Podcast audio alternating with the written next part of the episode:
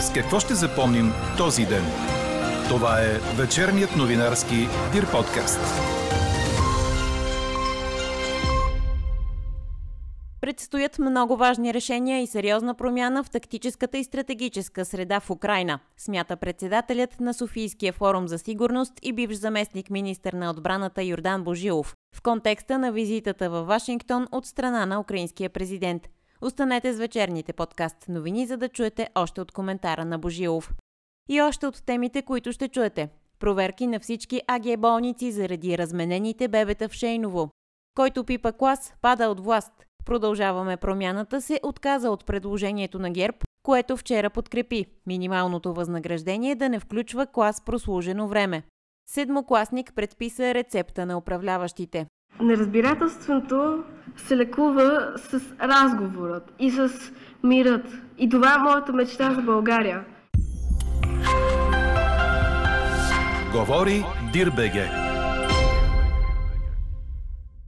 Добър вечер, аз съм Елза Тодорова. Чуйте подкаст новините от деня на 21 декември. През нощта в ниските части, главно над западните и част от централните райони, ще се задържат мъгли и ниски облаци. Утре сутрин минималните температури ще са от около минус 2-3 в местата с мъгла до 3-4 градуса в крайните североизточни райони и по морето. София отново ще бъде едно от местата с студено време. Минималната стойност ще падне около минус 4, минус 5 градуса. През деня ще има висока и средна облачност, а в западните части на низините все още ниски облаци. Повишението на температурите ще продължи и в повечето места те ще са от 5 до 10 градуса. Все още малко по-низки в местата с мъгли и ниски облаци. Такава е прогнозата за утре на синоптика ни Иво Некитов. Предстоят много важни решения и сериозна промяна в тактическата и стратегическа среда в Украина. Това коментира за вечерните подкаст новини председателят на Софийския форум за сигурност и бивш заместник министър на отбраната Йордан Божилов в контекста на посещението на украинския президент във Вашингтон. Според експерта въпросът е защо Съединените щати изпращат Пейтрият, една от най-добрите системи за противовъздушна отбрана в света, точно сега на Киев. Възможният отговор е в оценката, че Русия може да използва по-сериозни оръжия срещу Киев. Тези системи те не са създадени за борба с дронове. Те са създадени за борба с голями системи като самолети или големи ракети. Така че това е едно от нещата. Президентът Зеленски ще иска да закрепи подкрепата на Съединените щати за неговата страна, за отбраната на Украина. Другото нещо, което си мисля, че ще бъде поставено там е как войната ще приключи. За Съединените щати е много важно бъдещето на отношенията с Русия, но бъдещето на отношенията с Русия в контекста на отношенията с Съединените щати Китай. Това ще бъде голямото предизвикателство за, за Съединените щати. Как ще се развиват тези отношения на двете най-големи економики в света в бъдеще и къде ще бъде и как ще се позиционира Русия, която е втората голяма ядрена сила в света. Така че посещението на Зеленски в Съединените щати, нали, от една страна трябва да се разглежда в контекста на помощта, която ще се оказва за Украина, но от друга страна трябва да мислим и за по-глобалните геостратегически процеси. Останете до края на вечерните подкаст новини, за да чуете целият коментар на Йордан Божилов. Ще ви съобщим и резултата от днешната ни анкета. Очаквате ли след Байден Зеленски Путин да спре ударите в Украина? А какво знаем до момента за посещението на украинския президент в Штатите, обобщава Мария Иванова. Според Белия дом, посещението на Зеленски е по покана на американския държавен глава от 11 декември, а преди три дни украинският лидер е приел. Това е първото му посещение в чужбина от началото на руската инвазия в Украина. От администрацията на Байден допълват, че тази визита ще подчертая непоклатимата решимост на Вашингтон да подкрепя Киев, до когато е необходимо, включително чрез предоставяне на економическа, хуманитарна и военна помощ. Освен това, Джо Байден няма намерение да упражнява натиск или да тласка Зеленски към преговори с Русия. Напротив, щял да положи усилия Украина в бъдеще да има по-добри позиции на преговорната маса. Очаква се освен да посети Белия дом, Владимир Зеленски да говори на съвместно заседание на двете камери на Конгреса, демонстрирайки силната двупартийна подкрепа за Украина, пише британският всекидневник Guardian. Според съветника на Зеленски.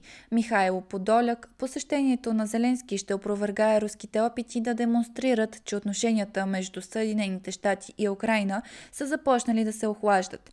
Украинският президент също така ще да обясни как предоставянето на бронирани машини, най-новите системи за противоракетна отбрана и далекобойни ракети няма да доведе до ескалация на войната, а рязко ще намали военните способности на Русия. По данни на Associated Press, днес щатите ще обявят нов пакет помощ за Украина на стойност 1,8 милиарда долара. В поредния американски пакет за първи път ще са включени ракетна батарея Patriot и бомби с прецизно насочване за изтребители. В същото време Американският конгрес работи по законопроект, обявяващ Русия за държава агресор. Кремъл от своя страна предупреди, че увеличаването на доставките на американски оръжия за Киев ще задълбочи опустошителния конфликт и това не вещае нищо добро за Украина. На разширено заседание на колегията на Руското министерство на отбраната, руският президент Владимир Путин каза в речта си, че военният потенциал на почти всички големи държави в НАТО се използва активно срещу Русия и че независимо от това целите на така наречената специална военна операция със сигурност ще бъдат изпълнени, а сигурността ще бъде гарантирана на всички руски територии. Всичко за срещата, на която присъстват командващите на военни окрази и службите на руските въоръжени сили, ръководителите на централни органи на военното управление и представители на федералните органи на изпълнителната власт, ще намерите в днес Дирбеге. Сега към водещата новина у нас, която днес не е политическа. Разменените бебета в Шейново. От прокуратурата обявиха, че ДНК експертиза е потвърдила, че родителите вписани в актовете за раждане на двете деца в София не съответстват на биологичните такива. Заместник районният прокурор Иван Стефанов каза на брифинг, че се извършва разследване по член 184 от наказателния кодекс, разпитани са 28 души, взети са биологични материали от майките и е потвърдено, че децата им са разменени. Към настоящия момент се извършват множество действия по разследването. Делото отново е върнато в полицията, като са оказани допълнителни разпити на обща група свидетели, за да установим пълнота фактическа обстановка и причините довели до размяната на двете деца. Нямаме отказ от нито една от двете майки, двете са действали към настоящия момент. Двете деца, изписани на двете майки, са техните деца, просто са дадени на различните майки. Това е в хода на разследването, го установяваме допълнително, понеже сами знаете, от раждането до неговото изписване минава продължителен период от време и целта на разследването е именно да установи в кой точно момент се е стигнало до посоченото размяна на децата. Децата в момента се намират при съответните жени, които са изписани като техни майки. Уведомили сме дирекция за социално подпомагане, която да прецени дали някога децата е в риск или опасност, каквито данни към настоящия момент по делото нямаме. Номерата на гривните са били правилните поставени на децата, но са били различни гривните, които са предадени на двете жени, които последствие една от тях установява, че номера, който е на нейната ръка, не съответства на гривната, която е на нейното дете, което тя е като спомен. Разследването трябва да установи и дали е имало умишлена размяна на бебетата или става въпрос за грешка. Отговорност ще се търси на лицето, допуснало размяната, умишлено или не. Според директора на Шейново, доктор Румен Велев, не може да се говори за преднамереност. Пред BTV той коментира, че в цялата си кариера на акушер-гинеколог не е ставал свидетел на подобен случай. Служебният здравен министр Асен Меджидиев обяви на брифинг, че ще бъдат взети много сериозни мерки този фрапантен случай да не се повтаря, макар според него да става дума за небрежност на няколко етапа по веригата. Моментално назначих проверка от Изпълнителната агенция медицински надзор, които са там в момента и от Софийско рези. Доктор Велев ми обясни, че става въпрос за две родилки, които са родили през септември месец, в един и същи ден, по едно и също време. Според мен става въпрос за човешка грешка. Гривната на родилката не е съвпадала с гривната на детето. Аз поне доколкото имам информация, при поставянето им в количките разминаване, но факт това, което аз ще обърна специално внимание, но очаквам и моите проверки да преминат, има небрежност на персонал. На няколко етапа от веригата е проявена за мен небрежност. Но това всичко ще го установя след като завършим нашите вътрешни проверки. Имам надеждата, че този случай ще се реши с изход. Силно се надявам, че след месеца на МВР и прокуратурата, този проблем ще се реши и всяка родилка ще се собственото си детенце. След проверките ще се вземат с много сериозни мерки. Аз ще стартирам проверки в други авиаболници. Просто това ми е сигнал, за да видя въобще как, какъв е реда при след раждане и при изписването на дечицата. Здравният министр научил от медиите за размяната, а не от здравното заведение. В една от медийните си изяви пък директорът на Шейново, доктор Велев, каза, че е научил за инцидента на 7 декември, докато в друга своя изява казва, че е научил миналата седмица. Доцент Момчил Мавров, началник на кабинета на здравния министр, коментира. Доколкото ми е известно, това е прецедент. Първият случай е такъв, който буди недоумение на пръв поглед, но самия факт, че това се е случило, ни дава основание да се замислим дали контролните процедури и нормативните документи дават достатъчно гаранции за това да не се допускат такива инциденти за бъдеще. И докато компетентните органи проверяват защо две майки отглеждаха чужди деца в продължение на два месеца без тяхно знание, пред нова телевизия едната жена, Севда Михайлова, коментира, че откакто полицията отишла в дома й, за да й съобщи за размяната, не може да яде, да спи и да мисли за друго. Сигналът тръгва от другата жена, която се усъмнила, че детето, което отглежда, не е нейно. Какво не се случи днес? Продължаваме промяната се отказа от понятието брутна минимална работна заплата, което вчера бе записано в промените в Кодекса на труда по предложение на ГЕРБ. Аргументът е, че няма време да се направи адекватна дефиниция, която да е недвусмислена. Лидерът на БСП Корнелия Нинова пък обвини останалите парламентарно представени формации в политическо лицемерие заради отказа да подкрепят разглеждането днес на предложените от левицата промени в Кодекса на труда. Те предвиждаха увеличаване от до година на минималната работна заплата с 50 на 100 от средната или 850 лева. Нинова критикува и решението на социалната комисия от вчера да се увеличава брутната минимална заплата, в която влиза и клас прослужено време, както и бонусите за нощен и извънреден труд, които до сега се плащаха над минималната. Когато от 850 лева се извадят всички тези допълнителни плащания, може да се окаже, че нетният минимален доход на хората ще падне и под сегашния от 710 лева, коментира Нинова.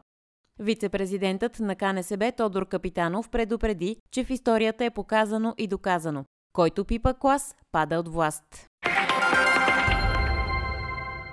Тялото на един от изчезналите на 27 ноември рибари изплува в езерото Мандра в Бургас. Установено е, че става дума за Петър Петров. Заедно с него изчезна и Ивелин Тодоров, от когото все още няма следа. Тялото било забелязано във водата в близост до мястото, където беше открита гумената лодка на двамата рибари. Предстои извършване на аутопсия от съдебна медицина. Четете още в Дирбеге! Тайсън Фюри и Александър Усик са постигнали споразумение за матч помежду си, в който трябва да обединят световните титли в тежка категория на професионалния бокс.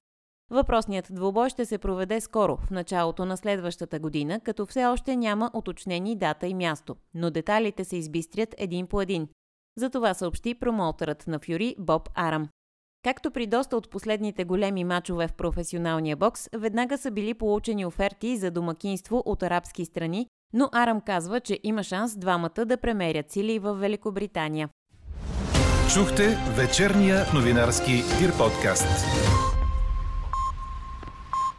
Подробно по темите в подкаста четете в Дирбеге. Какво ни впечатли преди малко? Пред последното заседание на служебното правителство за тази година, премиерът Гълъб Донев откри заедно с Божидар Лалов, ученик в 6-ти клас на 7 училище в София. Преди време Донев получил покана да участва в коментарната рубрика След изборен маратон, която ученикът с интереси в журналистиката води в Радио София на БНР. През октомври служебният премьер отклонил поканата на младежа за участие, но предложил да се запознаят на живо, а срещата на четири очи се състояла вчера. Божидар ми разказа за своя интерес към журналистиката като професия и за любопитството му към политиката като занимание. Затова поисках от него да чуя как през очите на едно дете изглеждат последните месеци от политическия пейзаж, от събитията в България. Божидар ми отговори, че България боледува от неразбирателство и лечението за това състояние е диалогът. Неразбирателството се лекува с разговорът и с мирът. И това е моята мечта за България.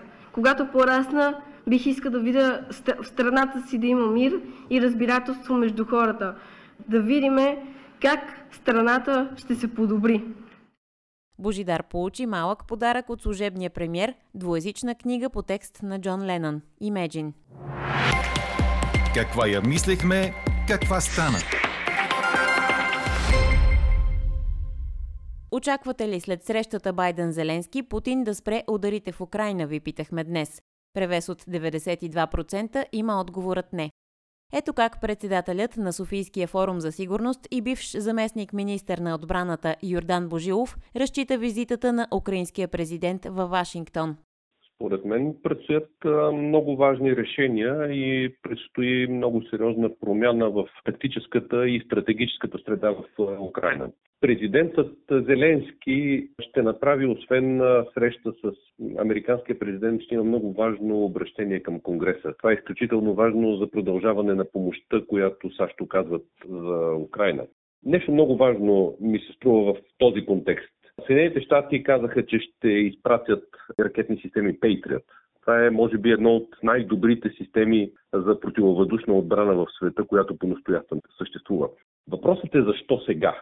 На мен ми се струва, че оценката е, че Русия може да използва по-сериозни оръжия срещу столицата. Тъй като тези системи те не са създадени за борба с дронове. Те са създадени за борба с голями системи като самолети или големи ракети. Така че това е едно от нещата. Президентът Зеленски ще иска да закрепи подкрепата на Съединените щати за неговата страна, за отбраната на Украина. Другото нещо, което си мисля, че ще бъде поставено там е как войната ще приключи, кога ще приключи, при какви модалности. Струва ми се, че това ще бъде един от ключовите разговори, тъй като за Съединените щати е много важно бъдещето на отношенията с Русия, но бъдещето на отношенията с Русия в контекста на отношенията с Съединените щати Китай защото това ще бъде голямото предизвикателство за, за Съединените щати. Как ще се развиват тези отношения на двете най-големи економики в света в бъдеще и къде ще бъде и как ще се позиционира Русия, която е втората голяма ядрена сила в света.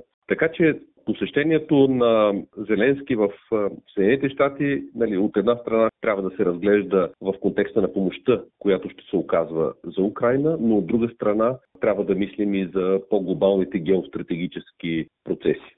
Сега, що се касае до Путин, при всички положения Путин трябва да търси съюзници. Той изпадна в изолация, международна изолация преди всичко. Затова за него е много важно да закрепи своите позиции пред Беларус, да може да, да разчита на Беларус в различни насоки включително и за потенциална атака, отново атака на Русия срещу Украина и най-вече срещу Киев.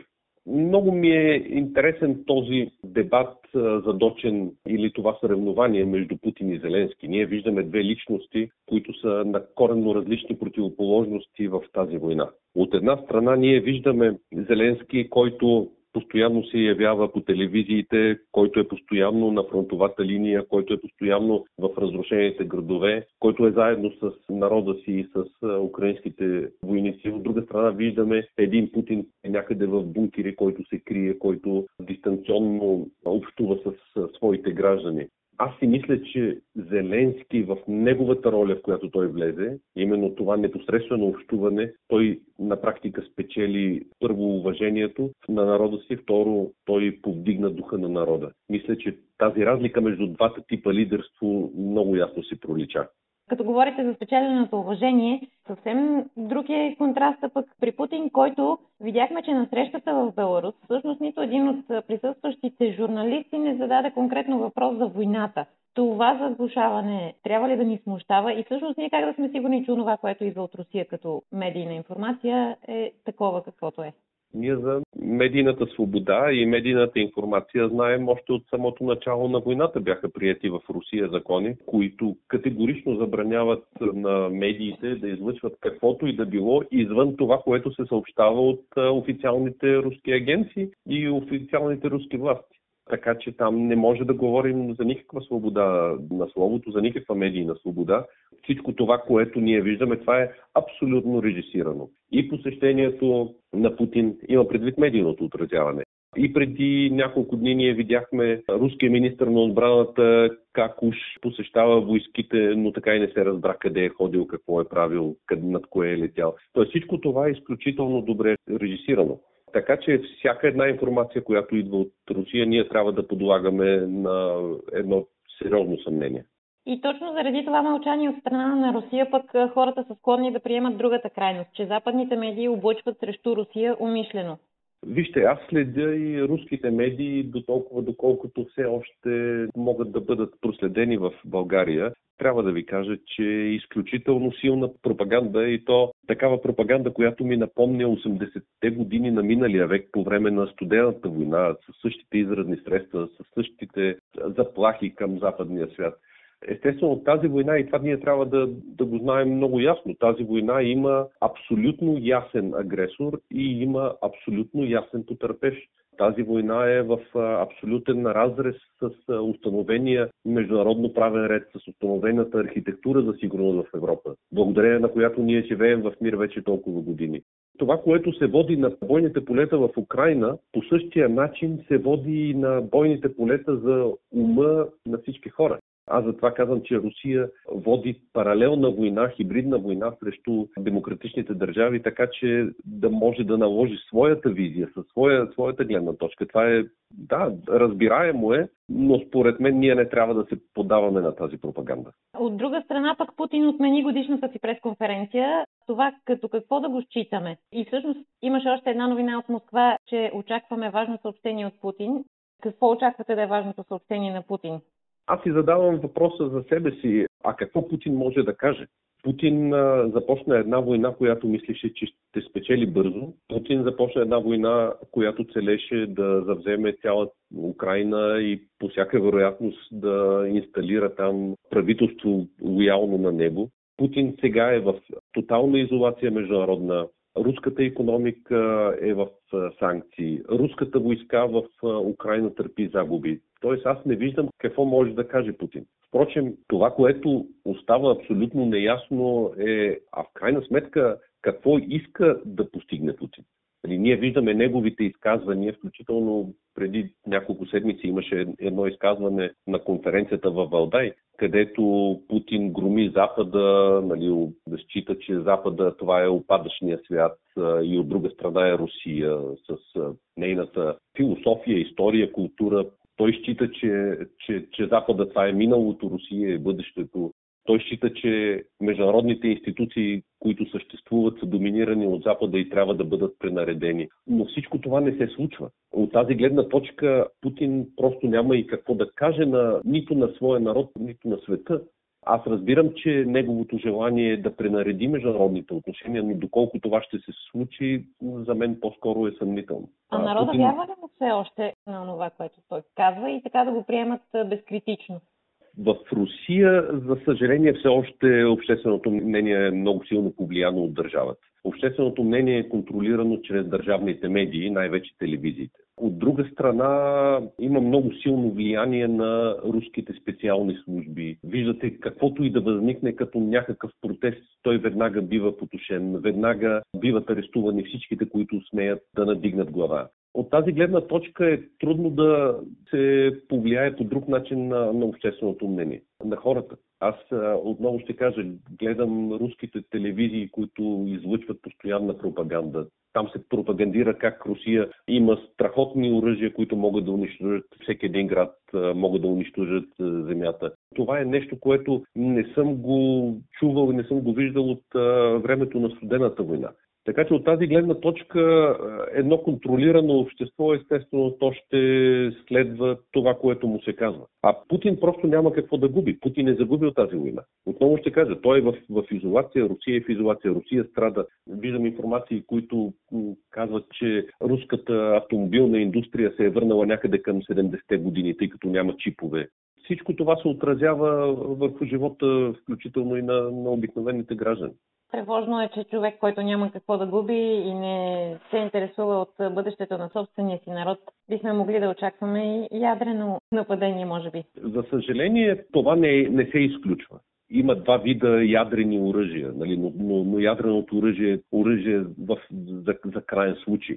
Има тактически ядрени оръжия, които целят да постигнат някакъв а, решителен обрат на хода на, на военните действия, но има стратегически ядрени оръжия, които са натрупани в такива количества, че могат да унищожат цялата планета. И, и за съжаление, наистина ние не виждаме някакво желание в Путин да промени цялата ситуация в Украина. Ние не виждаме желание да се откаже, но според мен той няма и изход назад при загинали над 100 000 руски войници, при цялата ситуация, която се така струпа около Русия, ми се струва, че наистина използването на ядрено оръжие е някаква опция, която се разглежда от руското управление. От гледна точка на това, че Путин заплашва с това ядрено оръжие, какви са ходовете на, на Запада, освен дипломация всъщност? Най-добрият отговор на заплахата е защитата. Разполагане на системи, които могат да прихванат ядрени ракети. Вижте, ядреното оръжие се базира на процеса на ядрен синтез. Във всяка една глава, ядрена, има, така да се каже, две части уран. Тези две части уран трябва да се съединят в едно цяло, за да стане ядрена реакция. Това става чрез насочени взривове. Тоест, ядрената ракета може да стане наистина ядрена, само ако се задейства този механизъм. Ако, примерно, ракетата бъде унищожена във въздуха и не се допусне да се създаде ядрения синтез, тогава тази ракета е една обикновена голяма тръба, която лети във въздуха. От тази гледна точка, защитата срещу ядрените ракети е най-доброто нещо. Аз изпомням средата на 80-те години, когато вече беше станало ясно, че и двете страни, и Запада, и Съветския съюз имат прекалено много ядрени оръжия, на преварата започна не за набавяне на нови, не за изграждане и производство на нови ядрени оръжия, а за производство на системи за защити. Това е ключовото от 80-те години. За да не може ядреното оръжие да се превърне в ядрено оръжие, да не може да се стигне до ядрения синтез. Така че изграждането на една система за защита на източния фланг на НАТО, това е най-доброто нещо, което може да стане сега. И това става. Разполагат се сили и части на, на различните европейски и натовски държави. И в България ние имаме бригада, която се води от Италия с всичките сили и средства. Във всяка една държава, Полша, Румъния, Балтийските държави, има подобни бригади, които имат най-новите модерни оръжия. Така че това е начина. И естествено дипломацията, категорично. Така приключва днешната ни анкета. Новата тема очаквайте утре в 12. Приятна вечер! Слушайте още, гледайте повече и четете всичко в Дирбеге.